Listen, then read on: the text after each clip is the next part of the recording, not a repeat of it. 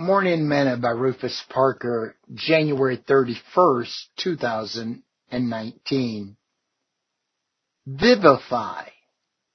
Ephesians chapter 2, verse 1 through 9.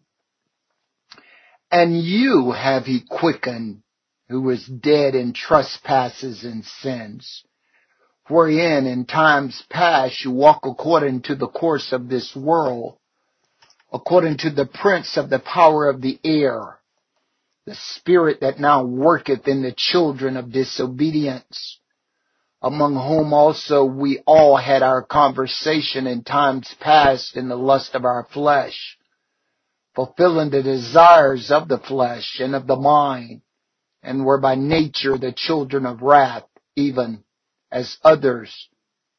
But God, who is rich in mercy, for his great love wherewith he loved us, even when we were dead in sins, hath quickened us together with Christ.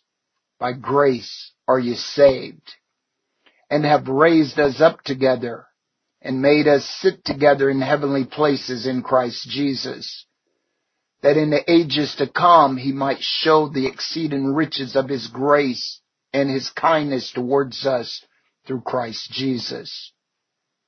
For by grace are you saved through faith, and that not of yourselves, it is the gift of God, not of works, lest any man should boast. Today's morsel. It's amazing sometime how God has made us.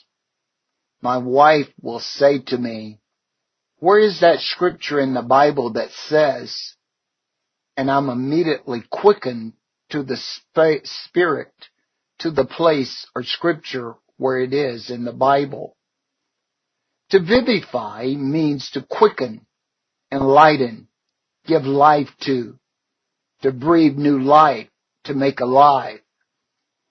Paul said, but God, who is rich in mercy for his great love wherewith he loved us, even when we were dead in sins, have quickened us together with Christ. By grace are you saved, and has raised us up together and made us sit together in heavenly places in Christ Jesus.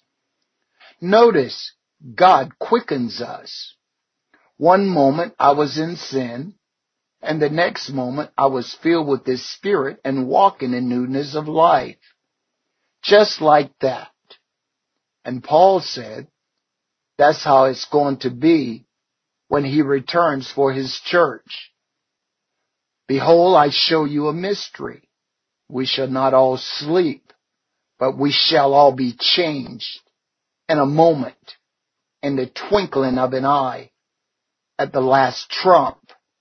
For the trumpet shall sound, and the dead shall be raised incorruptible, and we shall be changed.